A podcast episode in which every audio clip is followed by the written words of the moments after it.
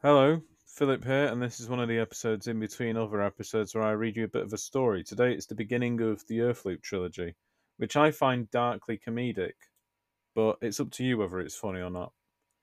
This chapter is called Two Time Travelers Arguing in a Restaurant, and you win a special prize if you can guess what it's about. Fixer placed her black hat on the back of the red chair. She sat down, ordered a drink, and waited. Lax Morales turned up late he found his way to her table without guidance, thanked the waiters, and sat down briskly. This meeting can't take too long. I have another date in almost an hour, he said. Another date? Yes. With a human? Well, there aren't many of us around any more, are there? Fixer cracked her knuckles and adjusted her blonde hair. The woman was wearing a silk dress which shone dimly in the restaurant lighting, its shoulder straps adorned with a light sprinkling of jewels that contrasted and complemented her subtle blue eyeshadow. Lax Morales wore a simple suit befitting the style of the time. His only adornment was a black silk tie, speckled with gunmetal flashes of interwoven glitter, which sparkled like stars against the abyssal backdrop of the cosmos. Fixer was far too irritated by his opening conversation to notice this new fashion item. I will never understand your fascination with these creatures, she said with genuine disappointment. Lax smiled handsomely, taking one of Fixer's hands in his. Are the Tassunrel not fascinated by us? Are you not fascinated by me? he asked. Fixer smiled. Oh, so you accept that I am better than you? No, I accept that you're ahead of my people when it comes to cognition, invention, but, you know, I know you had a helping hand with all that alien technology, but I don't hold it against you. Lesser beings would have eradicated themselves of all that power, Fixer added. Lax Morales imitated her arrogant smile, playing into her self importance. Precisely. My treasure hunting brethren would have nuked themselves into orbit if they had dug up what you found here, but there is a downside. Every step you make towards the machine is a step closer to the grave, and you outpaced me on that particular race a long time ago, Lax said. Fixer, Knowing what this sentence could mean coming from another time traveller, leaned forward and lowered her voice to an angry whisper. What? The overhead lamp in the restaurant was dim and orange, a simulacrum of a dying sun. Lax glanced briefly around the restaurant, at the bar and the booths and the long tables.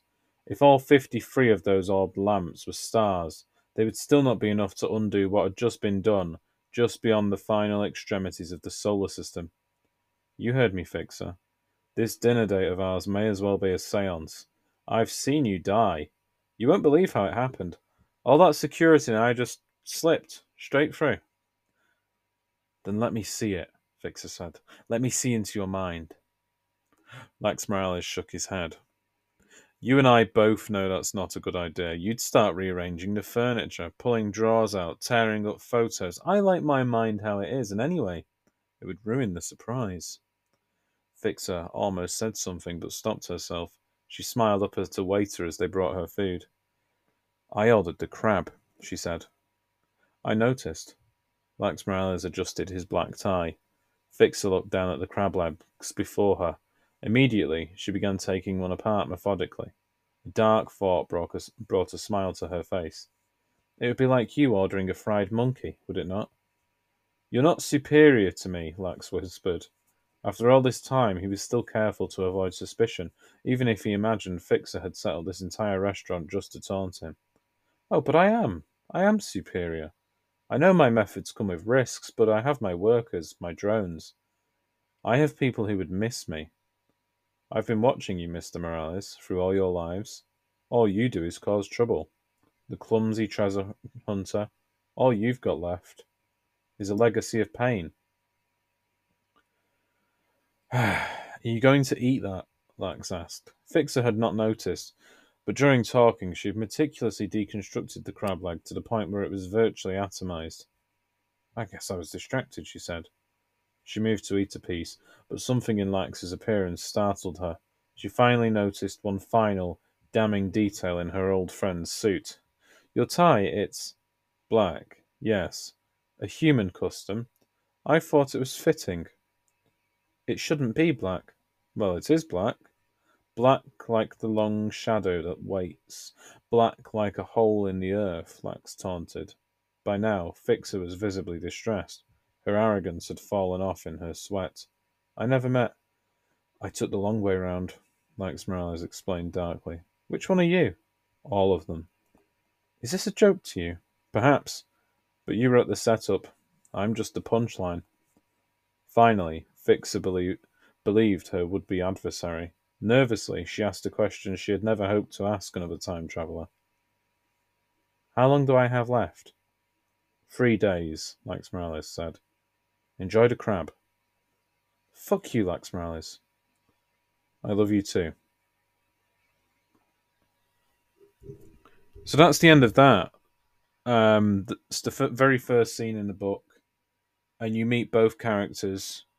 It you know establishes pretty early on they're both alien shapeshifters, and it's only going to get weirder from there and darker, and a lot more fun. I think like that seems fun, but you know it's necessary to to do setup as well, so it can be even weirder in future scenes. Anyway, I hope you liked it, and hopefully the next episode is going to be some more comedy stuff because I about forty eight hours ago did a stand up set at the Thirsty Scholar in Manchester for Halloween. Then I did some karaoke. Then I stumbled home. Then I stumbled back out of my house. Then I did some more stand up at a poetry night. Then I stumbled home. Then I stumbled onto my computer. Then I was part of a very big, very cool psychic and comedy podcast, which was weird, um, but the good kind of weird. So you'll learn more about that in the next episode. I'll see you then.